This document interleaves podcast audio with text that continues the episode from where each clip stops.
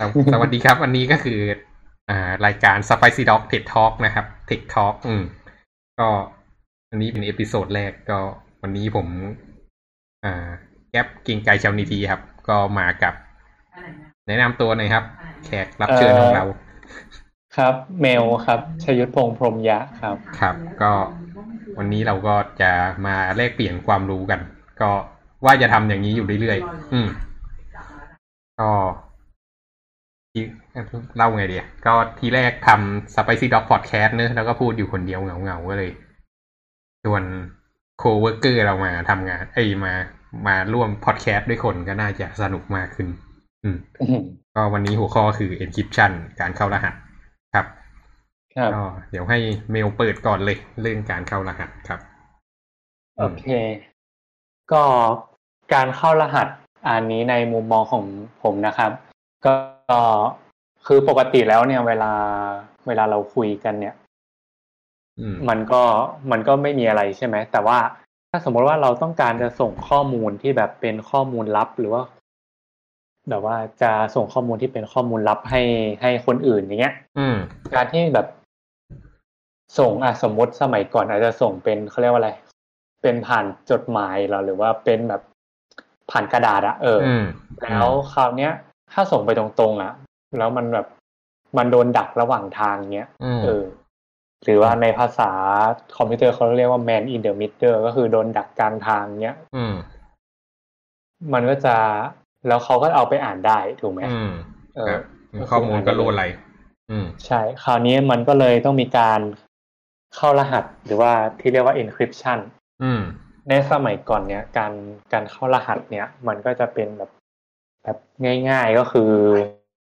อย่างเช่น อย่างเช่นสมัยก่อนที่ที่ที่ตาม เท่าเท่าที่จำได้ก็คือมันจะมีซีซ่าใช่ไหมอืมจริงๆมันจะมีก่อนหน้าแต่ว่า เท่าที่จำได้ก็คือซีซ่านี่แหละซีซ่าซีซ่าเนี่ยเอออัอันแรกเลยครับ อืมใช่ครับ ก็คือก็เข้าการเข้ารหัสแบบซีซ่าก็คือว่า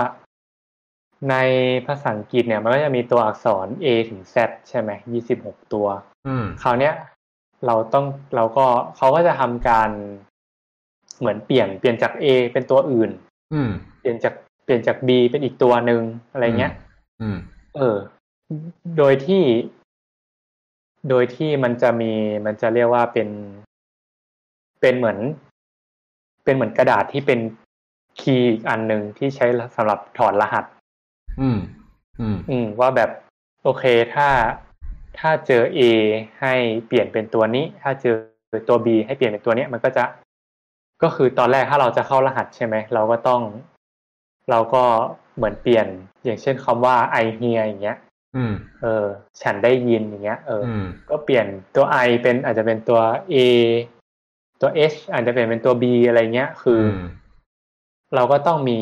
มีมีตัวเรียกเรียกว่าตัว mapping เอออมที่แบบว่า ไว้ไว้เช็คว่าโอเค ถ้าคนที่จะถอดรหัสเนี่ยเขาก็ต้องมาเช็คกับใบ mapping นี้ว่าโอเค ถ้าเขาเจอตัวตัว A ต้องเปลี่ยนเป็นตัว I ตัวตัว B ต้องเปลี่ยนเป็นตัว H อะไรเงี้ย อืม เออ คราวนี้เนี่ย นี้เดี๋ยวการการอาจจะเสริมนิดหนึ่ง จริงอืมๆอ่า ไอซีซ่า encryption ก็เกิดในยุคซูจูเลียสซีซ่าเนอะซีซ่าผู้ยิ่งใหญ่ แล้วก็ยุคโรมัน ยุคโรมัน แล้วก็อ่า จริง ๆ แล้วคีย์แรกเนี่ย มันเป็นเรียกอะไรอะเขาใช้การชิปตัวหนังสืออย่างเดียวจริง ๆ ไม่จำเป็นต้องไปแมปกัน อืมอ่าอย่างเช่นใช่ใช่สมมุติชิปสองตัวหนังสือก็คือตัว A บอกไปเป็นตัว C อ่าแล้วก็ตัว B ก็บอกไปเป็นตัว D อะไรอย่างนี้ เพราะฉะนั้นคีย์ก็คือสองอืม ทีนี้เวลาส่งแมสเซจไปก็แค่ส่งไปบอกว่าอ้อให้ชิปสองตัวอะไรอย่างนี้ แต่ทีเนี้ยมันก็ เราก็แค่เดายี่สิบหกครั้งไงมันก็รู้แล้วว่า อ๋อ มัน shift ที่เท่านี้ครั้ง อืม อืม มันก็เลยเปลี่ยนเป็น อ่า แบบที่ map ตัวหนังสือแบบหนึ่งต่อหนึ่งไป มันก็จะอืมปลอดภัยขึ้น แต่ทีนี้เวลาส่ง key มันก็จะยาวขึ้น ก็คือต้องส่ง key ขนาด48ตัวหนังสือก็คือต้นทางและปลายทาง รวมกับตัว message อืม ครับอืมโอเค ก็เสริมประมาณนี้ ครับ อ่า ใช่ใช่มันมันคือการเลื่อนก่อนใช่ไหมคือใช่ยุคซีซ่ามันจะเลื่อน มันจะใช้การเลื่อนตัวอักษร อืมอืมอ่า แล้วก็คราวนี้เนี่ย มันก็จะมี อ่า ก็คือพอซีซ่าเลื่อนตัวอักษรมันก็จะมีวิวัฒนาการก็คือเปลี่ยนเป็นตัว mapping ที่เราไปตอนแรก อืม เออแบบพัฒนามาเรื่อยๆแบบว่า อืมคราวนี้เนี่ยปัญหาของตัว mapping คืออะไร ปัญหาของตัว mapping ก็คือว่ามันมีมันมีสองอันก็คือถ้าออนอะอยากเอ่อถ้าเกิดว่าสมมติว่า ปกติในคำภาษาอังกฤษอะมันจะมีมันจะมีคำศัพท์ที่มันแบบอ่าเป็นตัวง่ายๆ เช่นคำว่า the อย่างเงี้ย ซึ่งมันอืมเกิดเกิดบ่อยในใน document อะอืมคำว่า the เนี่ยเราใช้บ่อยมาก แล้วถ้าเราเอาคำว่าเดอะไปเข้ารหัสอะอืมว่าพอเข้ารหัสเสร็จปุ๊บอะ คำว่าเดอะมันก็จะเปลี่ยนเป็นอาจจะเป็นตัวใส่ตลอดทุกเคสไหมมึงก็ถามไว้ก่อน A B C อะเปลี่ยนจาก T E H เขาว่าเอ้ย T H E เปลี่ยนเป็น A B C อืมในในในในในเอกสารที่เข้ารหัสแล้วอะมันก็จะมี A B C อยู่เต็มไปหมด อืมเอออ่า ไออะถ้าอันนี้ผู้ไม่หวังดีเนี่ยเขาก็จะแบบว่าถ้ามันไม่มีคนให้มึงถามเลยแมปกลับมาได้ว่า เออ ไอคำว่า ไอตัว A B C เนี่ย มันก็คือตัว T E H อืม THE เขาก็จะจับเอ้ย T H E เขาก็จะจำไว้ครับเออว่าตัวนี้แมปมาตัวนี้เขาก็จะไปหาคำอื่นด้วยว่า เออ ตัวไหนแมปไปตัวไหนโดยใช้คำที่มันแบบเกิดขึ้นบ่อยๆอะ อืม อืม แล้วก็อีกอย่างคือ ถ้าเราส่งส่งด้วยส่งด้วยส่งด้วยรหัสการแมปแบบเดิมๆอะอืมเขาก็จะดักเอารหัสอาจจะแบบสมมุติเราส่งเอกสารไปหลาย ๆ ครั้งเข้ารหัสไปหลาย ๆ ครั้งอืม เขาก็จะเอาเอกสารอะมาเทียบกันอืมแล้วเขาก็จะพบว่า เอ๊ะ ไอ้คำเนี้ยมันเกิดบ่อยแล้วมันก็ก็คือแบบมันมันเกิดบ่อยใช่ไหมไอ้คำเนี้ยอืมมันเกิดบ่อยในในทุกๆเอกสาร มันอาจจะแบบสามารถตีความว่าคำเนี้ยอาจจะเป็นคำนี้ก็ได้ อืมครับเออ ใช่ มันก็จะ map กลับไปได้ เรื่อยๆเรื่อยๆจนเขารู้ว่าสุดท้ายแล้ว แต่ละตัวมัน map เป็นตัวอะไรผ่านการเกิดซ้ำของ อืมของ word นั้น ครับ อืมจริงๆไอ้เรื่องการแกะตรงเนี้ยมันวิบัติมากเลยนะสมมุติเราหา the ได้ใช่ปะสมมุติเรา map ได้ว่าตัว T แมปกับตัว A ตัว H แมปกับตัว B และตัว E แมปกับตัว C เนี่ยสิ่งที่เกิดขึ้นก็คือเราก็สามารถแทนค่าหมดเลยว่าตัว A ทั้งหมดที่เราเคยมีที่มีอยู่ข้างในด็อกิเมนต์นั้นนะจริงๆแล้วคือตัว T อืมอืม แล้วก็ตัวใช่ B คือตัว H แล้วก็นั่นแหละตามลำดับ แล้วทีเนี้ยมันก็จะเกิดครูขึ้นข้างในเอกสารว่า อ๋อ ไอ้นี่มันน่าจะคำประมาณนี้นะอ่าแล้วก็ลองถอดไปเรื่อยๆ เหมือนเล่นซูโดกุอืมอืมข้ออีกอย่างคือความน่าจะเป็นมันจะน้อยลง ใช่อืมเพราะว่าพอพอพอ T T H E อะแบบกับ A B C ที่อืมเหลือก็คือต้องเดาอีกแค่ยี่สิบสาม23ตัว ใช่ อ่า อืม เพราะว่าการการเข้ารหัสแบบซีซ่าเนี่ยอืม ที่ที่อันนี้เราเรายังพูดถึงซีซ่าอยู่ช่วงอืนี้มใช่เออใช่แต่ที่มันที่มันมีวิวัฒนาการแล้วแบบไม่ใช่ชิปแล้วเนี่ยอืมความน่าจะเป็นมันคือยี่สิบหกแฟตใช่ปะจากอืมซีซ่าเนี่ยมันเลื่อนได้แค่ยี่สิบหกครั้งใช่ไหมอืมมันก็เป็นยี่สิบหกแบบอืมแต่ว่าการเข้ารหัสแบบที่ไม่จำเป็นต้องเลื่อนอะแบบเอาตัวหนึ่งไปแมปกับตัวหนึ่งอะอืมความน่าจะเป็นมันคือยี่สิบหก factorial อืมเอออืม คราวเนี้ยมันก็จะแบบลดลงอะมันก็จะลด significantly ลงไปเรื่อยๆ ถ้าเราถ้าเรามีครูมากขึ้น อืม อืม factorial นี่เวลาลดทีนี่ลดมหาศาลเลยนะ อืม ใช่ใช่อืมเช่นอืมอืมอืมโอเค คราวนี้ก็พอยุคซีซ่าจบไปมันก็จะมีวิวัฒนาการหรือว่าการ encrypt แบบอ้อลืมบอกไปอืม เราเราลืมเกรินว่าการเข้ารหัสอะมันก็เป็นธรรมดาการอะเราต้องเกรินกับว่าการเข้ารหัสเนี่ยมันคือคำว่า encryption ใช่ไหมอืมแล้วก็การถอดรหัสเนี่ยคือคำว่า decryption อืมอืมแต่ว่าใช่กระบวนการทั้งหมดอะเขาเรียกว่า cryptography อืมถูกไหมครับอืมอืมกระบวนการเข้ารหัสทั้งหมดหรือว่าอ่าบริษัทอันก่อนดิซึ่งไอการเข้ารหัสเนี่ย เราต้องเกรินไว้ว่ามันมีอย่างใหญ่ๆเนี่ยสองแบบ ไออืม encryption อะมีอยู่สองแบบก็คือ symmetric encryption กับ asymmetric encryption อืม อ่า ที่เราพูดถึงอยู่เนี่ย ที่พูดถึงซีซ่าอยู่เนี่ยคือ symmetric encryption อืม อ่า ซึ่งไอตัว encryption in symmetric encryption เนี่ย เขาบอกว่ามันจะต้องเป็นการ encryption ที่ reversibility เอ้ย reverse reversible อืม คำว่า reversible หมายความว่าตอนเนี้ยสิ่งที่มึงทำได้มันจะมี key อยู่แค่ key เดียว แล้วไอ key นั้นน่ะสามารถใช้ทั้งเข้ารหัสและถอดรหัสได้ อืมครับ อืม อ่า อันเนี้ยก็คือ symmetric encryption คือนะในมุมมอง key มันจะต้องเข้ารหัสเออและ key เดิมน่ะต้องเอามาถอดรหัสได้ อืมแต่ว่าใช้วิธีการเข้ารหัสและถอดรหัสที่กลับด้านกันเนอะ สมมุติ shift ไปครับสองตัวหนังสือของซีซ่า เวลาจะถอดรหัสก็คือ ชิปกับสองตัวหนังสือก็คือลบสองอืมครับใช่อืมอืมคราวนี้ต่อจากพิซซ่าอะโอเคกลับมาที่ symmetric encryption ต่อก็คืออม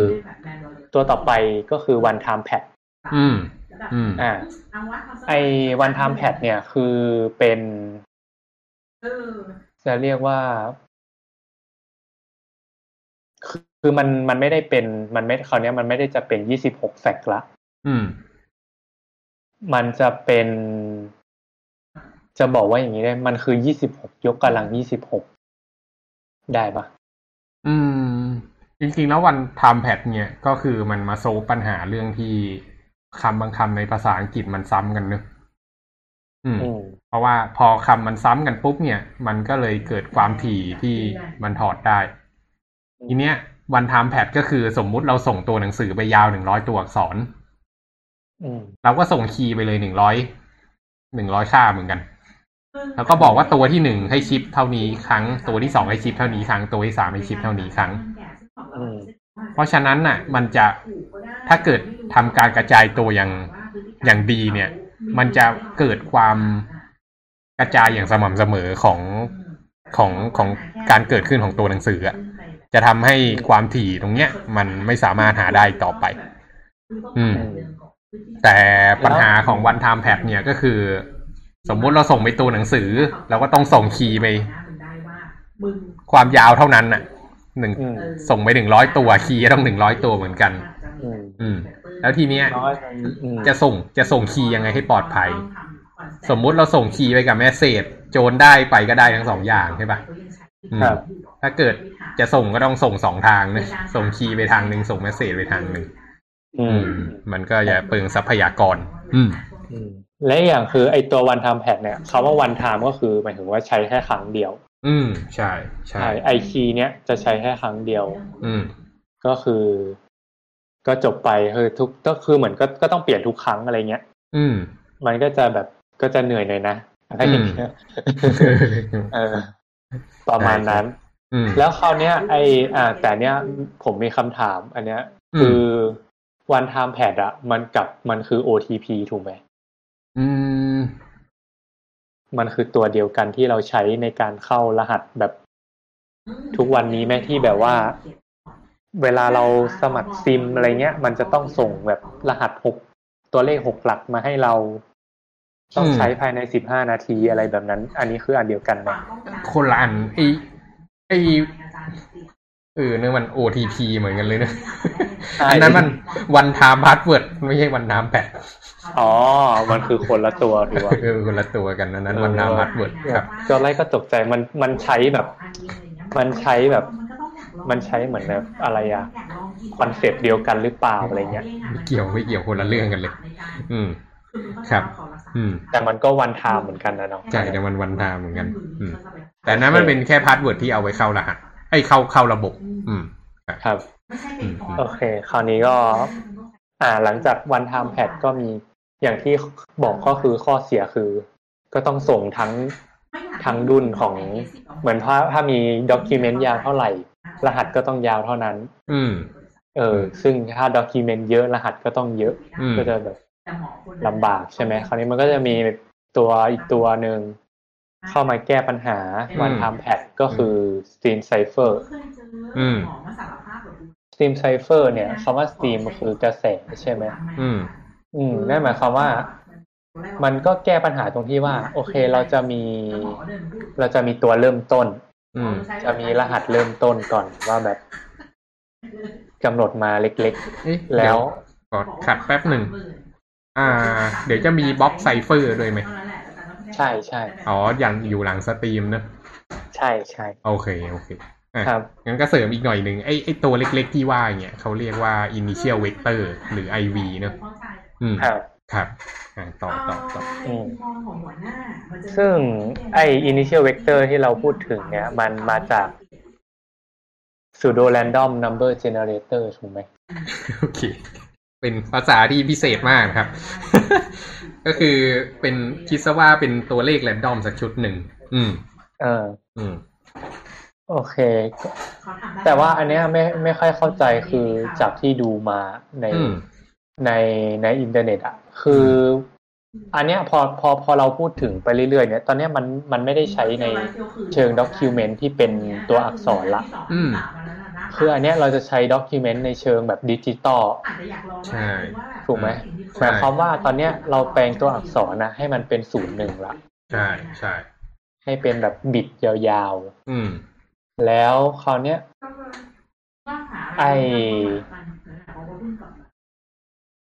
การเข้ารหัสแบบไซเฟอร์เนี่ยคือคือตอนแรกอะเข้าใจว่ามัน มันคือการเอา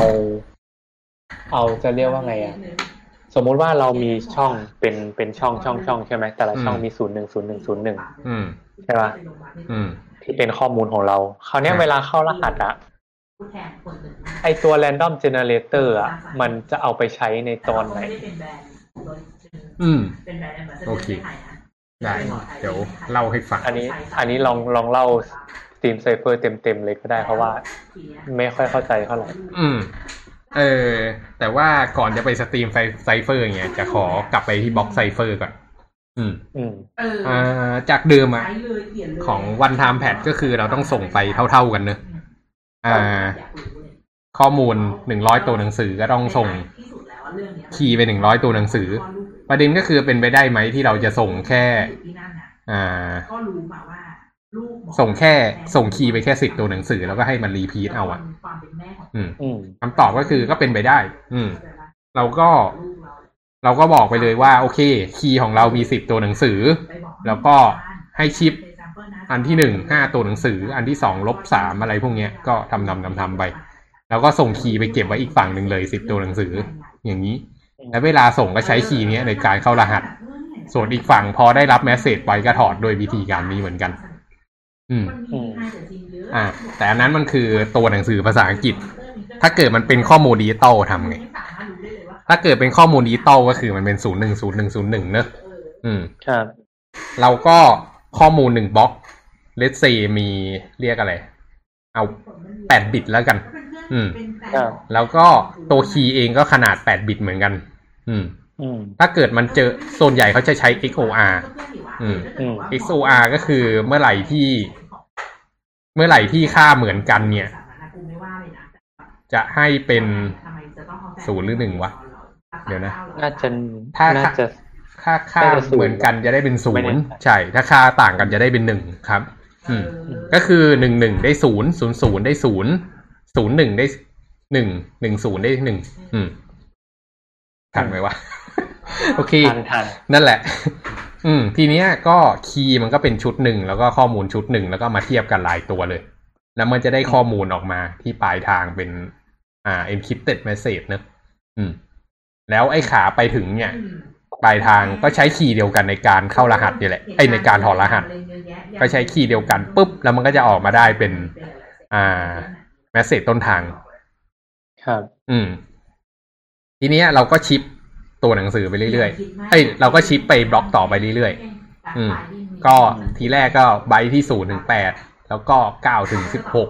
แล้วก็สิบเจ็ดถึงยี่สี่ไปเรื่อยๆอืมครับซึ่งความเป็นจริงแล้วปกติมันบล็อกหนึ่งมันไม่ได้สั้นขนาดเนี้ยปกติบล็อกมันจะแบบโซนใหญ่ที่เห็นเนอะก็ร้อยี่สิบแปดบิตขึ้นไป อืมครับหรือที่เราใช้กันอยู่ใน AES ก็อาจจะเห็นสองห้าหกอะไรอย่างนี้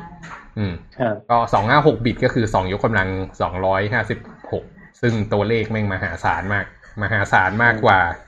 จำนวนอะตอมที่มีอยู่ข้างในจักรวาลนี้ซะอีกอืม ครับ ก็อ่าทีเนี้ย อ่า วิธีการทำก็คือมันก็จะrandom ขึ้นมาตัวหนึ่ง แล้วก็เข้ารหัสด้วยวิธีการนี้ ต่อมาทีเนี้ย เวลาที่มันไปอยู่ที่ stream เนี่ย มันก็จะกำหนด IV ขึ้นมาตัวหนึ่งขนาดก็เท่านี้เนี่ยแหละ อืม แล้วทีเนี้ย พอมันเข้าข้อมูลชุดแรก 256 bit let's say สมมุติเป็น 256 bit อืม มันก็จะได้ข้อมูล result ออกมาเนอะอืมครับแล้วก็คำถามคือ key ต่อไปในบล็อกต่อไปบล็อกที่สองอะถ้าเราใช้ IV ต่อไปอะมันก็จะมีความเสี่ยงที่ว่า มันอาจจะเกิด pattern ของการ repeat เพราะว่าข้อมูลดิจิตอลกับข้อมูลตัวหนังสือเนี่ยมันก็ไม่ได้ต่างกันหรอก มันก็มี pattern ของการ repeat ที่ซ้ำบ่อย ๆ เหมือนกัน อืมครับทีเนี้ยเขาก็เลยเปลี่ยนวิธีว่าแทนที่จะใช้ key เดิม เขาให้ข้อมูลที่มันเข้ารหัสแล้วตอนต้นน่ะ เป็นส่วนหนึ่งของการ generate key อันต่อไปอืมตัวอย่างเช่น สมมุติเราได้ข้อมูลปลายทาง สมมุติเรามีข้อมูลต้นทาง เรามีคีย์แล้วเราก็มีข้อมูลปลายทางเนอะ อืมครับแล้วเราก็ทำท่าอะไรสักอย่างระหว่างคีย์กับข้อมูลปลายทางเนี่ยทำให้ได้คีย์อันต่อไป มันก็จะได้คีย์ของบล็อกที่สองอืม แล้วก็เอาข้อมูลอันเนี้ยไปเข้ากับ key ของบล็อก เอาข้อมูลบล็อกที่สองมาเข้ากับข้อมูลของ key ที่บล็อกที่สองเราก็จะได้ข้อมูล encrypted ของบล็อกที่สองแล้วก็จะได้ข้อมูล แล้วก็เราก็ได้ key ของบล็อกที่สามอืม แล้วก็ทำเงี้ยวนไปเรื่อยๆ ทีเนี้ยไอ้ฝั่งที่อ่านน่ะ เขาก็จะได้ข้อมูล เขาก็จะถอดข้อมูลออกมาได้ข้อมูลบล็อกแรกใช่ปะแล้วเขาก็จะรู้ว่าkey ชุดต่อไปคืออะไร เพราะว่าทางฝั่งคนอ่านเนี่ยเขาก็รู้เหมือนกันว่า IV คืออะไรอืมทีเนี้ย key สังเกตดูว่า key ในแต่ละบล็อกที่เข้ารหัสอะ มันจะก็จะไม่เหมือนกันทำให้การเกิด pattern น่ะ มันมันการเกิด pattern ซ้ำเนี่ยมันมันไม่ปรากฏขึ้นครับ อืมอืมก็จะแกะได้ก็ต่อเมื่อรู้ IV หรือว่าต้องพยายามแบบ random แบบมหาศาลน่ะ อืม อืม แต่เวลาเขาใช้จริง ๆ เนี่ยเขาจะใช้มากกว่านั้นอีก คือถ้าเกิดใช้บล็อกต่อบล็อกอะถ้าเกิดเราแกะได้บล็อกหนึ่งปุ๊บก็แปลว่าบล็อกต่อไปก็แกะได้หมดเนอะอืมครับแต่ว่าถ้าเกิดเราอาจจะใช้สิบบล็อกก่อนหน้าในการทำ key เงี้ย โอ้โหทีนี้ก็ไม่ต้องพูดถึงละไม่มีทางที่จะแกะได้แน่นอนอะอืมอืมอันนี้ก็คือ stream cipher ครับ อืม ถ้าอย่างนั้นไอตัว Stream Cipher อะมันคือ Block Cipher Operation Mode อะอ่าเออ มันมีโหมด อีกเนอะที่ที่เล่าไปเมื่อกี้มันเป็น block cipher operation mode อืม อืมต้องมีสัญญาณมากแต่จริง ๆ stream cipher จริง ๆ ที่แบบมันสามารถ stream แบบ bit ต่อ bit ได้ด้วยเหมือนกันอืมอืม อย่างเช่นถ้าเกิดเรารู้ว่า bit ก่อนหน้าคืออะไร แล้วเราเอา bit นั้นน่ะ มาใช้ในการเข้ารหัส bit ต่อไปอะเท่าไหร่อืมอืมอันเนี้ยก็คือ stream cipher จริง ๆ เลย แต่ว่า message คือห้ามหลุดเลยครับ แสดงว่า stream ถ้าอย่างนั้นอะ IV มันก็แค่ คือถ้าสมมติเราใช้ ถ้าเราต้องการเข้ารหัสแบบ bit ต่อ bit อะอืมเราจะแบบสมมติเราจะสร้างการเข้ารหัสเองเนี้ย โดยใช้อืม Steam Cipher อืมสมมติบิตแรกเป็นศูนย์ใช่ไหมอืม แล้วเราจะให้ IV เป็นอะไรอะให้เป็นหนึ่งหรือศูนย์ก็ได้ถูกปะโอ้ถ้างั้นไม่ได้ถ้าถ้างั้นมันก็จะเหลือความว่าจะเป็นแค่สองดูป่ะไม่ศูนย์ก็หนึ่งเพราะฉะนั้นนั่นไอวีอย่างน้อยมันต้องยาวถึงจุดหนึ่งอะ อืม อืมใช่อ๋อก็ยาวระดับหนึ่งแล้วก็ให้หลังจากนั้นนะให้มัน generate กันเองต่อ ใช่ใช่ก็ใช้การ repeat เอา อืมอืมแล้ว ก็คือ generate แบบสมมติไปเรื่อยสมมติว่าสมมติว่ามันเราเข้าด้วย IV 8 bit ใช่ไหมๆอืมตัว 8 bit แรกก็จะถูกเข้ารหัสละอืมแล้วตัวที่ 9 ตัว bit ตัวที่ 9 อะ ก็เหมือนเอาผลลัพธ์จากตัวการเข้ารหัสในตัวที่ 8 มาเข้ารหัสตัวที่ 9อย่างนี้หรออาจจะใช้ผลลัพธ์จากการเข้ารหัสของตัวที่หนึ่งอืมแล้วก็ตัวที่สิบก็ใช้ตัวที่สองตัวที่สิบเอ็ดก็ใช้ตัวที่สาม ไล่อย่างนี้ไปเรื่อยๆอืม แต่ว่าถ้าแบบนั้นน่ะ ก็คืออย่างที่บอกความน่าจะเป็นก็จะน้อยใช่ไหมก็ไม่สุดท้ายแล้วมันก็ไล่อย่างนี้ไปเรื่อยๆไงความน่าจะเป็นอันเนี้ยก็คือสองยกกำลังแปดแปดอืมอืมโอเค แต่ปกติเขาจะใช้กันแบบสองห้าหกเนี่ยอืมอืมอืมคุณจะไปทำให้ตัวไหนอืมก็แสดงว่า stream กับ block cipher มันก็คือมันคือ มันอันเดียวกัน เอ้ย block cipher operation mode อ่า จะเรียกว่าอันเดียวกันได้ไหมเรียกว่ามันมีความคล้ายกันก็แล้วกันแต่มันไม่เหมือนกัน คือ stream cipher เอกลักษณ์ของ stream cipher อย่างหนึ่งอะก็คือมันจำเป็นจะต้องใช้ข้อมูลก่อนหน้า ในการถอดข้อมูลของบล็อกต่อไป แต่บล็อกไซเฟอร์อะ มันสามารถถอดตรงไหนก็ได้ อืม ไม่แล้ว Box Cipher Operation Mode อะอ่า อืมก็ อืม นี่ก็น่าคิด คือนี้ไม่ไม่ชัวร์นะ คิดว่ามันน่าจะเป็นแบบ เออก็คือมันแทนที่มันจะทำเป็น bit by bit อะ มันอาจจะทำเป็น per block อะ อืม อืม สมมุติบล็อกละสองห้าหกก็คือมัน generate ที่บล็อกนั้นแบบ เป็นเรื่องเป็นราวไปเลยอื มมันอาจจะไม่ได้ใช้แค่การสลับ XOR ธรรมดาแล้ว มันอาจจะใช้อ่าท่าอื่น อย่างเช่น ISA หรือ AES อะไรพวกเนี้ยในการอืมในการทำอืม ก็คือแสดงว่า Steam Cipher อะมันมันคืออาจจะพูดอย่างนี้ได้ไหม มันคือการเข้า bit by bit แต่ว่า Box Cipher Operation Mode อะมันอืมคือ มันคือไม่ใช่ bit by bit แล้วมันจะเป็นแบบ เป็นบล็อก by บล็อกแต่บอกแล้วว่ามันเงินมันหอมอะแล้วจริงมึงแต่มันก็แลกมาด้วยอะไรอ่าทีนี้มันต้องมาดูอะนะ ไอ้ Box Cipher Operation Mode ที่พูดถึงเนี่ย มันอยู่ในสตรีม encryption ถูกปะต้องมีเซนเองด้วยไม่ต้องมันคือ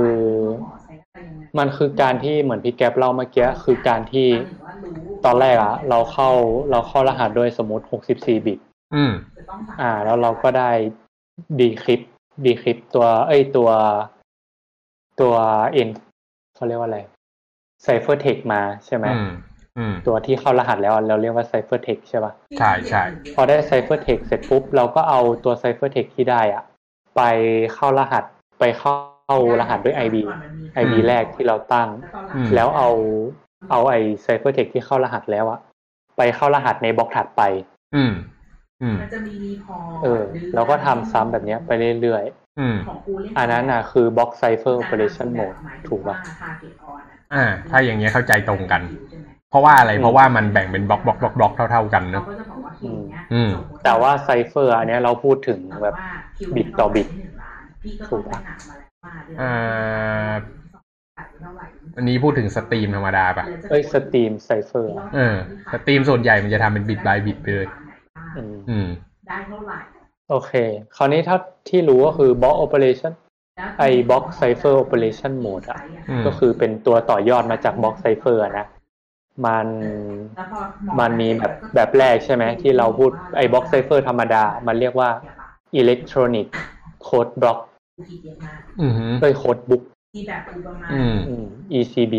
ทำมาอืมห้าวันคุณอืคุณมก็คือการก็คือการใช้ใช้แบบใช้ IV หรือว่าเลข รหัสที่เราเจเนเรตมาตอนแรกอะไปเข้าแบบบล็อกต่อบล็อกก็คือไม่ไม่ได้ไม่ได้แบบจะเรียกว่าไง คือทำแบบ สมมติใช้ 64 บิตใช่ไหม64 บิตแรกเข้าด้วย IV IV ที่เรากำหนดอืม64 บิตถัดไปก็ใช้ IV เดิมนั่นแหละ เข้าอืมอันเนี้ยคือเป็น Box Cipher ธรรมดาอืมไอ้ Box Cipher Operation Mode อะ เรารู้ไหมว่าช่วงนี้มันเป็นช่วงที่แบบ มันคือสิ่งที่เรียกว่าเพราะมันเป็นช่วงโลซีซั่น Cipher Block Chaining ก็ถามกูว่าแล้วคืออืมอืม อืม หรือว่า Cipher Feedback อืม ครับ อืม ก็คือการที่เราเล่าไปเมื่อกี้ว่า เรามีแค่รหัสตั้งต้นเอามาใช้กับอ่าอย่างเช่น 64 บิตแรก เอารหัสตั้งต้นมาใช้กับ 64 บิตแรกได้ตัว ตัวที่เข้ารหัสมาเสร็จปุ๊บ เอาไอ้ตัวเข้ารหัสอะไปเข้ารหัสด้วยตัวรหัสที่เรา ที่เราตั้งไว้ อืมเราก็จะได้มาอีกอันหนึ่งแล้วเอาไอ้ไอ้อีกอันที่ว่าไปเข้ารหัสในบล็อกถัดไป อืม เออ อันเนี้ยคือ คือการชcipher block chaining ก็คือมันมันจะเกิดเป็นห่วงโซ่ใช่ปะอืมคือใช่การเข้ารหัสในตัวถัดไปอะต้องอาศัยการเข้ารหัสจากตัวก่อนหน้าด้วย อืมอืมเออ อืม อืมโอเคคือคราวเนี้ยมันก็จะแบบเป็น chain ไปเรื่อยอืมอืมแล้วตกลงอันนี้มันคือสตรีมมิ่งป่ะๆมันก็คือสตรีมมิ่งไหมมันจะพูดอย่างนี้ได้ไหมมันคือ จริง ๆ มันถ้าพูดในเชิงแบบ มันมันก็ไม่ไม่ตัวเดียวกันปะเพราะสตรีมมิ่งเราพูดเป็น by bit อะอ๋อสตรีมมิ่งก็คือทำเป็น bit ถ้าเขาให้มึงเงินอืม แต่ block cipher แบบมี chain mode เนอะ เออมี chain mode ใช่ใช่นี้พยายามพูดง่ายๆพยายามแบ่งแยกอยู่อืม อ่า คราวนี้เขาบอกว่าปัญหาของไอตัวเชนโหมดเนี่ยอืมบล็อกไซเฟอร์ที่เป็น chaining เนี่ยอืมปัญหาก็คือมันทำพาราเรลไม่ได้อ่าถูกอ่า เพราะว่ามันต้องอาศัยข้อมูลตัวก่อนก่อนหหน้าน้าอืมใช่ฉะนั้นการมี CPU หลายคอก็ไม่เกิดประโยชน์ใช่ไหมอืมครับ เพราะว่ามันทำพาราเรลไม่ได้ก็ทำแบบก็ต้องใช้แบบรอกันไปอืมเขาก็เลย มีการพัฒนาตัว block block cipher เนี่ยไอบล็อกไอ block cipher chaining mode เนี่ยที่เราเสร็จแล้วพอเขาออกมาที่เราใช้เนี่ยมันอืมก็มีการพัฒนาเป็นสิ่งที่เรียกว่าเคาน์เตอร์อืมคือแบบเหมือนเคาน์เตอร์หรือ CTR เคาน์เตอร์ก็คือ เคาน์เตอร์หมายถึงว่าการการทำเคาน์เตอร์ หรือว่าไอ block block chaining mode ที่พัฒนามาเป็นมาเนี่ย มันใช้สิ่งที่เรียกว่า อ่านว่าอะไรอะ notch หรอ nonce nonce ค่า nonce nonce n เอ o อ u n c e ใช่ไหมเออใช่อ่า n o n c e เออ n o n c e ครับ อืมครับค่า nonce nonce ค่า nonce เนี่ยเป็นค่า public ก็คือ มึงเชื่อดิว่าวันหนึ่งที่พยาบาลจะเอาไปพยาบาลหยุดให้ไม่ทันหรือสมมุติว่าเราจะเข้ารหัสเราจะสุดท้ายจะพยาบาลจะจะเข้ารหัสเนี่ย เราก็จะเอาค่า nonce อืมมาบวกกับให้อนละกันเก็บเอาไปหยิบใหม่แล้วมันจะมีคือแต่ละบล็อกอะเขาจะอืมให้เป็นเลขเลขหนึ่งอืมใช่ไหมบล็อกที่หนึ่งเป็นเลขหนึ่งบล็อกที่สองเป็นเลขสองอืมก็จะเอาไอ้ค่า nonce กับเลขเนี้ยมาต่อกันอืมถึงขนาดซื้อแล้วก็ เองเข้ารหัสดูแล้วกันอืมเออปักเทียนไปก่อนรอบหนึ่งใช่ไหม โดยใช้คีย์เดียวกัน ทั้งหมดอะไรอย่างเงี้ยมึงจะของพี่มีมึงวันค่ะพี่มีตอนไปฉีดเอ่อมึงต้องไปจ่ายโอเคเดี๋ยวก่อนนะจ่างิแล้วไปเอาวัคซีนมาลำลึกก่อนว่าเท่าที่เข้าใจเป็นอะเดี๋ยวเดี๋ยวอธิบาย เท่าที่เข้าใจก่อนนะคุณตามความเข้าใจของตัวเองก่อนว่าอืมไอ้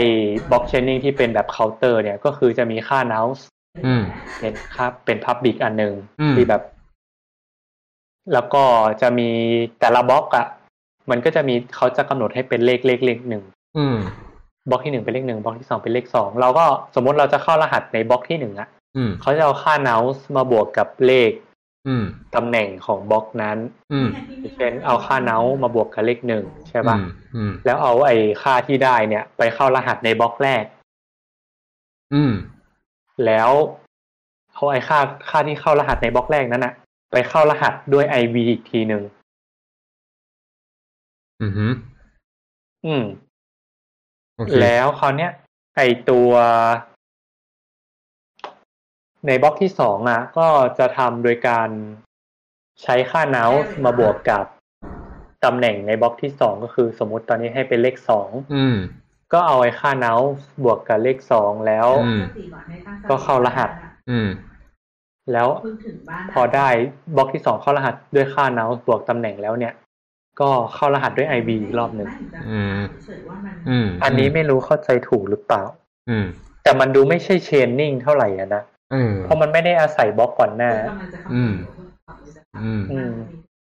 แต่มันอาศัยแค่ตำแหน่ง อืม อืม ซึ่งพี่แก๊ปคิดว่า โอเคไงพอจะเข้าใจ อืม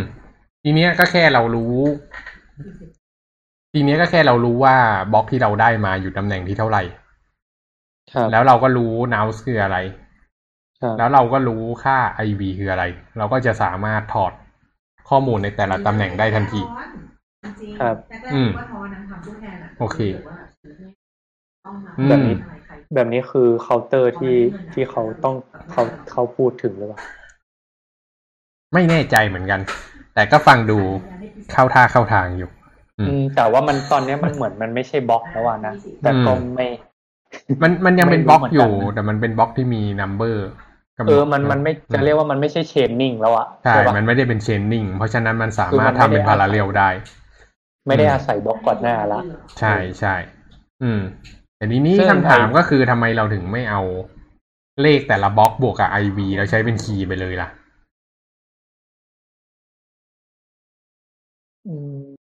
ำไมเราถึงต้องมีค่าเนาสอกมาด้วยเนาะเออ นั่นสิ อืม อันนี้เดาให้มันยากขึ้นเนาะ อันนี้เดามั่วๆก็คือ อย่างน้อยไม่อยากทำให้ไอวีมันหลุดอะอืมหรือเปล่าวะเพราะว่าถ้าเกิดเรามันก็เอาค่าเนาไปใส่ก่อนน่ะมันก็จะทำให้ มันจะทำให้เกิดการกระจายตัวของข้อมูลน่ะมันเป็นการเพิ่ม entropy ของข้อมูล อือืมมแล้วเวลาเอาไอ้ไอ้ IV เนี่ยมาใช้อีกทีหนึ่งมันก็จะแบบ มันก็จะเป็น IV มาเข้ากับข้อมูลที่มัน entropy สูงอยู่แล้วอืมอืมนี่เราเราพูดอะไรกันไอ้เราถึงพูดไอ entropy กันที่พูดถึงนะคือไม่มันมันคือมันคือสิ่งที่ที่เขาบอกว่ามันชื่อมันคือ diffusion ใช่ใช่ entropy ที่พูดถึงนี่คือใน Tenet ป่ะอ๋อใช่สิ่งสิ่งเดียวกันนะเนี่ยจริงๆแล้วมัน diffusion หรือว่า entropy ที่เรากำลังพูดถึงเนี่ย มันคือการที่บอกว่า ตอนแรกเรามี plain text ใช่ไหม plain text อืมก็คือข้อมูลดิบของเราอืมต้องทำเวลาเออ แล้วข้อมูลที่ถูกเข้ารหัสอะมันเรียกว่า cipher text ใช่ปะอืมไอ plain text กับ cipher text อะมันควรจะหน้าตาไม่เหมือนกัน อืม ใช่ เออ ถ้ามันถ้ามันหน้าตาเหมือนคล้ายกันอะมันเรียกว่า entropy มันต่ำคือมันไม่มีการแบบ อืม มันไม่มีความแตกต่างของข้อมูลที่เข้ารหัสกับถอดรหัสที่อืมเข้ารหัสแล้วกับข้อมูลดิบของเราอะอือฮึครับเออ หรือว่า diffusion มันต่อืมใช่ปะอืมำการใส่ค่าเนาส์แล้วก็เข้าไปเนี่ย จะช่วยเพิ่มการกระจาย หรือว่าความแตกต่างของข้อมูลที่เข้ารหัสมาแล้วอะอืให้มันต่างกับข้อมูลที่เป็น plain text หรือข้อมูลดิบของเรา อืมมากขึ้น ก็จุดประสงค์ก็เพื่อทำลายแพทเทิร์นของข้อมูลเนอะอืม คือจริงๆจะพูดใช่ใช่ด้วยครับอืมอืมพูดคนละประเด็นคราวนี้เนี่ยเออเราลืมพูดไปเลยว่า ไอไอไอการเข้ารหัสที่ผ่านมา มันถูกนำไปใช้ในชีวิตจริงยังไงบ้างอืมอืมคืออย่าง อะขอกลับไปที่ stream cipher ก็อืม stream cipher อะเขาบอกว่ามันใช้บนโปรโตคอลที่เรียกว่า TCP ที่เราเคยพูดถึงเมื่อวานอืม ที่เกินไปนิดอ๋อ TCP ใช้ stream cipher อะๆ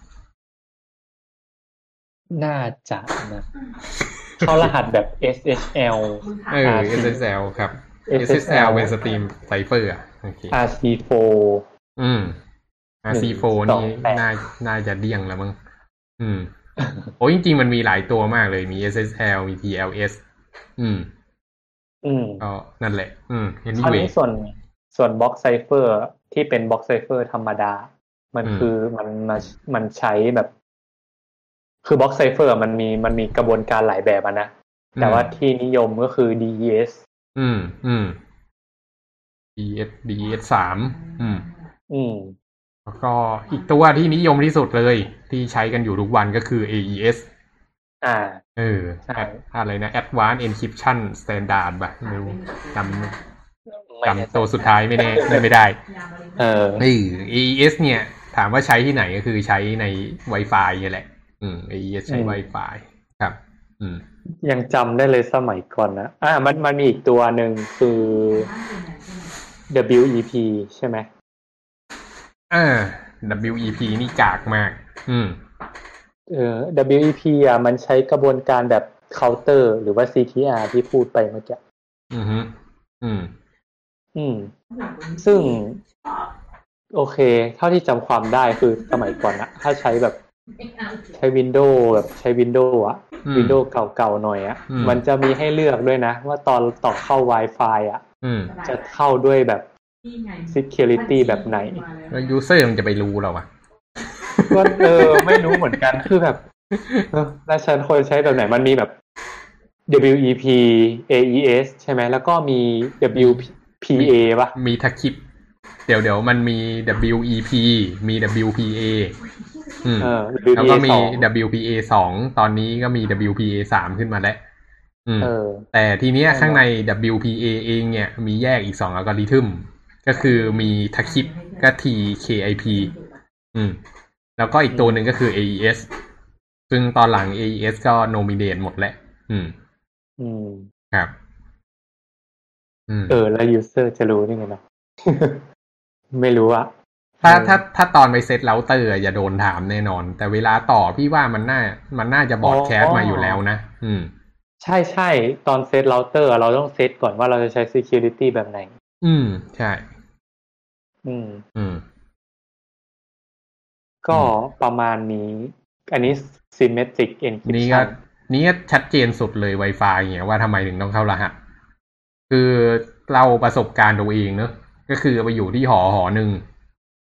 แล้วก็อืมสมัยก่อนเนี่ย ตอนนั้นปีสามเว้ยเล่าดูดูแก่อ่า ปีสองพันสิบเอ็ดอะเออเออ ก็ยุคนั้น Wi-Fi ก็ยังไม่ได้เป็น ก็เรียกว่าอะไรยังยังใหม่อยู่ ตอนนั้นก็ยังเป็น wireless เรียกว่า อ่าแปดศูนย์สองจุดหนึ่งหนึ่ง n นี่ยังเป็นของใหม่อยู่เลย อืมอืมทีเนี้ยก็ที่หอพักเนี่ยเขาก็ มีขาย username password ให้เข้า อืม มันก็จะมีเซิร์ฟเวอร์ตัวหนึ่งที่เป็นเหมือนเป็นเราเตอร์อะแล้วก็เวลาที่ล็อกอินเข้าไปจะเปิดเว็บ เนี่ย เราก็จะต้องอ่าจะต้องผ่านไอ้ portal นี้ก่อนกรอก username อืม password อืมทีเนี้ยสิ่งที่เกิดขึ้นก็คือคำถามคือเราจะให้ user อะต่อเข้าไปที่ access point ได้ยังไง ง่ายที่สุดคำตอบก็คือ เราก็ไม่ต้องใส่รหัสอะไรเลย เออเพราะฉะนั้น traffic จากคอมพิวเตอร์ไปถึงที่ access point เนี่ยก็ไม่มีการเข้ารหัสอืมอืมทีเนี้ยฝั่งของแฮกเกอร์เนี่ย หรือฝั่งของผมเองเนี่ย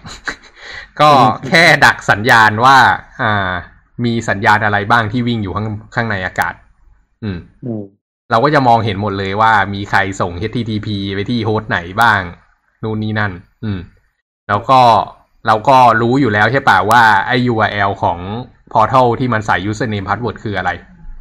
อืม อืม เราก็ฟิลเตอร์ออกมาว่า ใครเปิดที่หน้าเว็บนี้บ้าง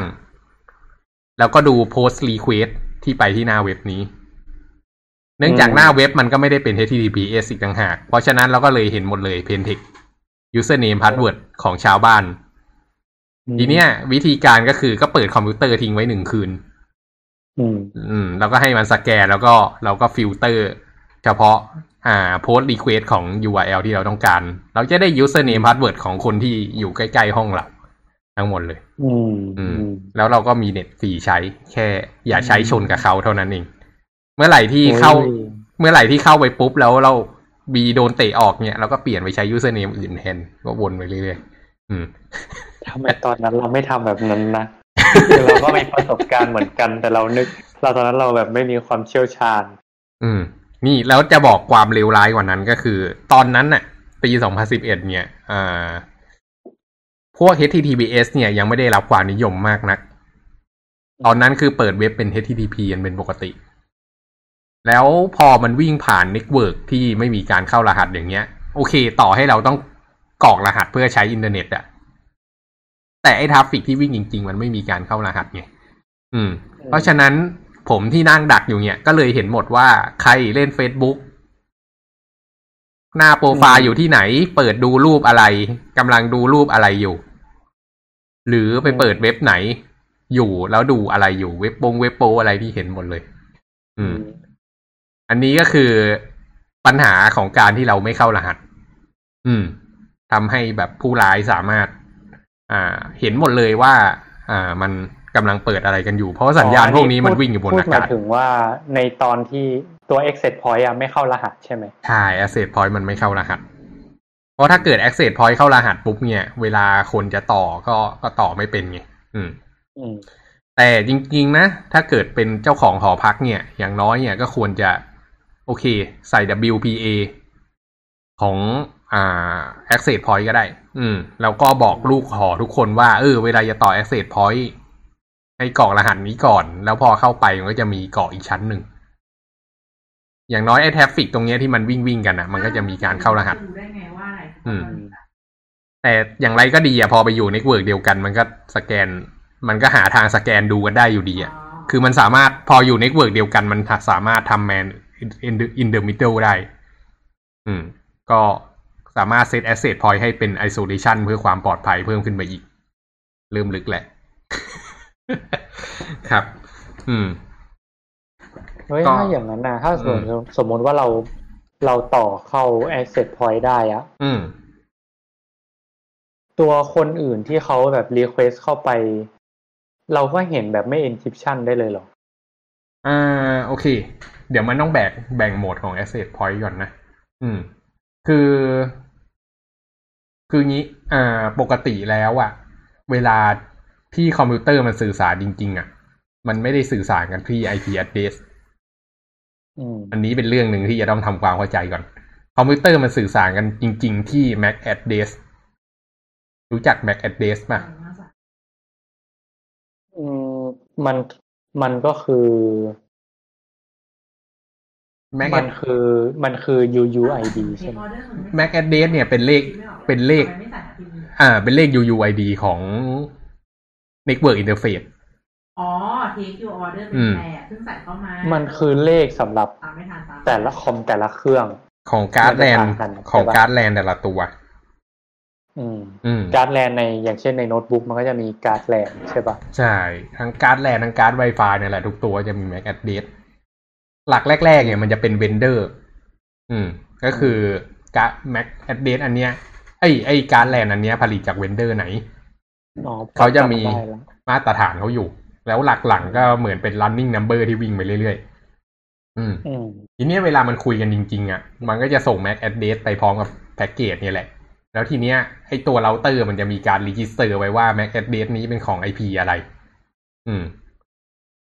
อันเนี้ยก็คือมันก็จะแบ่งแยกได้ อืม แต่ที่จะบอกก็คือ MAC address มันเป็นสิ่งที่มันส่งกันจริง ๆ อ่า ทีเนี้ยเราก็จะรู้ว่า โอเค ไอ้ MAC address ของ access point คืออะไร อันนี้เรารู้อยู่แล้วเนอะอืมครับต่อมา เวลาที่มันมีคนคุยอะ มันก็จะคุยไปหา access point ไงอืมอืม ทีนี้เวลาที่เราจะโกงเนี่ย เราก็โกงโดยการประกาศว่าตัวเราอะเป็น access point อืมให้มาคุยหาเราก่อน แล้วเราก็ค่อยเราแทฟฟิกไปหาที่ access point จริงอืมๆซึ่งบนกฎของ network มันไม่มีใครควบคุมได้ ว่าใครจะเป็นอะไรอืมอืมครับเพราะฉะนั้นอันนี้ก็คือการทำ man in the middle ใน network เดียวกัน ต่อให้ access point มันเข้ารหัสแล้วก็ตาม อืม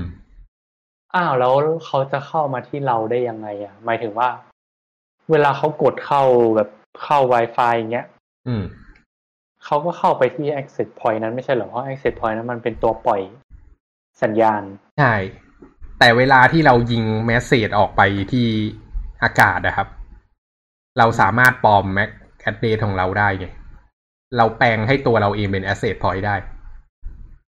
แต่ก็คือหมายถึงว่าเราเปลี่ยนสมมุติถ้าเรารู้ว่า MAC address ของ access point เป็นอะไรเราก็เอามาใช้เป็นของเราด้วย ใช่ แล้วทีเนี้ยเราก็ส่ง messageไปให้ client ได้เพราะ client ก็เชื่อ MAC address ของเราถูกปะอืม เออ แล้ว client มันก็ตอบอะไรอย่างที่เราต้องการแสดงมาว่าข้อมูลไงที่เขาส่งมา มันอืมจะยังไม่เข้ารหัส อืม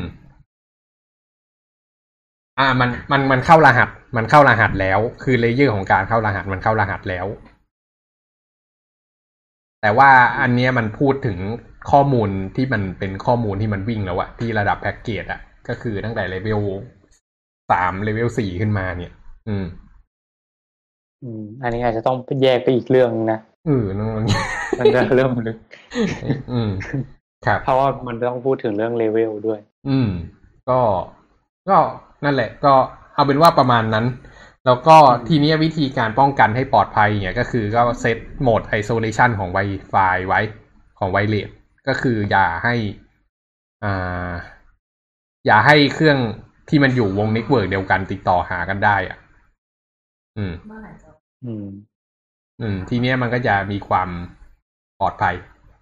ขึ้นอีกอืมนิดหนึ่ง แต่ว่าก็สูญเสียความสามารถในการสื่อสารกันภายในวง network อืมอืม ก็ที่จะบอกก็คือ ไอ้ Wi-Fi เนี่ยอากาศก็คือสายแลนนั่นแหละ อืม อืม เพราะฉะนั้นเมื่อไหร่ที่ เมื่อไหร่ที่ส่งข้อมูลแล้วไม่มีการเข้ารหัสก็คือ มองเห็นหมดเลยว่ามันมีอะไรวิ่งกัน ครับ อืมอืม แล้วก็อ๋อ in อัน man in the middle นี่ middle air ได้เลยนะเนี่ยมิดเดิลเอใช่อืมแล้วก็ที่อยากจะบอกอีกเรื่องหนึ่งก็คือให้ระวัง อ่า network ของ ไอ้พวก Public Wi-Fi ต่างๆ ให้ดี อืมเพราะว่ามันชินแล้วก็จากที่มันอยู่กับไม่อยากจะพูดเลย ถ้าเกิดอยากจะลองวิชาพวกนี้ก็นั่นแหละพวกสตาร์บัคอเมซอนพวกเนี้ยเข้าไปนั่ง แล้วก็ไปลองดูเออใช่เห็นอะไรเยอะอยากไปจ้องแต่ช่วงนี้มันเข้ารหัสหมดแล้ว ตอนนี้แฮกยากขึ้นมากเลยคือสมัยก่อนมันคนมันยังไม่ตระหนักมาก มันยังไม่ได้เป็นสิ่งที่นิยมขนาดนั้น แต่ตอนนี้มันมูลค่าของการถูกแฮกมันสูง มันก็มาตรฐานยกขึ้นมา ก็แฮกยากขึ้น อืมอืมแต่มันก็ยังทำได้อยู่ดีนะ อืมโอเคอะที่จะบอกก็คือมมันก็ยังทำได้อยู่ดี แต่ อ่าที่สิ่งที่เกิดขึ้นก็คือตอนหลังๆ เว็บอะมันเข้ารหัส HTTPS เนอะอืมอืมทีเนี้ยเวลามันทำ man in the middle อะอ่าแฮกเกอร์มันไม่สามารถปลอม CA ได้อืมเวลานั่นถ้าเกิดไปทำ man in the middle คนน่ะ เว็บเบราว์เซอร์มันก็จะโวยวายขึ้นมาว่า certificate ไม่ถูกต้อง อืมเดี๋ยว CA เนี่ยมีอีกมีเรื่องอีกเป็นเป็น cryptography อีกอันหนึ่ง อืม ใช่ใช่ก็เป็นเอกชันอีกตัวหนึ่ง อืม อยู่ในเรื่อง HTTPS อืม ครับ อืม อืม ก็นั่นแหละ ทีเนี้ยก็ก็ตอนนี้ก็เลยแฮกยากแฮกยากขึ้นมากครับ แต่ถ้าเกิด user เห็นหน้าแดงๆแล้วก็ยังบอก I know my list please continue เงี้ย ก็ก็เรื่องของยูเซอร์อืมอืมไม่แล้วสิ่งที่ต้องระวังในการใช้ Public Wi-Fi อย่างอื่นมีไหมที่เขาแบบบอกว่าอย่าไปไปเข้ามั่วเงี้ย เพราะว่าเขาสามารถดักเอาข้อมูลเราได้ อืม ก็ อืม ถ้าถ้าจะทำกันจริง ๆ เนี่ยก็คือปกติถ้าจะทำนะ ก็คือ เราก็ลงเซิร์ฟเวอร์ของเรา ให้เป็นเราเตอร์วิ่งต่อออกไปข้างนอกเนอะแล้วก็ทุกๆ เครื่อง client ที่วิ่งผ่านเนี่ย จะต้องวิ่งเข้ามาที่เซิร์ฟเวอร์ตัวนี้ก่อน อืมอืมแล้วเราก็กำหนด root CA ตัวหนึ่ง เป็นของเราเอง แล้วก็บังคับให้ทุกคนที่เป็น client เนี่ย จะต้อง accept root CA นี้ ไม่งั้นไม่ยอมให้ใช้เน็ต อืม อืม อันเนี้ยเขาเรียกว่า single gateway อืม อืม สิ่งที่มันทำก็คือต่อให้มันเข้ารหัส HTTPS นะ แต่รหัส HTTPS ที่เข้าเนี่ย มันถูกซ้ายด้วย CA ของไอ้เครื่องที่เป็น man in the middle ตรงเนี้ยไอ้ single gateway เนี่ยกูลืมแล้วอะเพราะฉะนั้นอืม single gateway ตรงเนี้ยก็เลยสามารถถอดรหัส อ่าไอ้ HTTPS ได้ แล้วก็เข้ารหัสอีกทีให้เป็นของเซิร์ฟเวอร์ปลายทาง อืม แล้วเวลาเซิร์ฟเวอร์ปลายทางมันส่งมาเนี่ย มันก็คือมันไอตัว single gateway มันเป็นคุยคนคุยกับเซิร์ฟเวอร์ปลายทางไงอืมมันก็เลยสามารถเปิดข้อมูลตรงนั้นได้ แล้วก็จับแพ็กด้วย key ของ certificate ที่มันส่งให้ user อืมอืม user ก็จะแบบสื่อสารโดยไม่รู้เรื่องอะไรเลยอืม แต่เครื่องเซิร์ฟเวอร์นั้นนะมันก็ต้องได้การรับรองมาก่อนหรือเปล่า ก็รับการรับรองคืออะไรก็คือ รับการรับรองด้วย Linux Open Source อะไรพวกนี้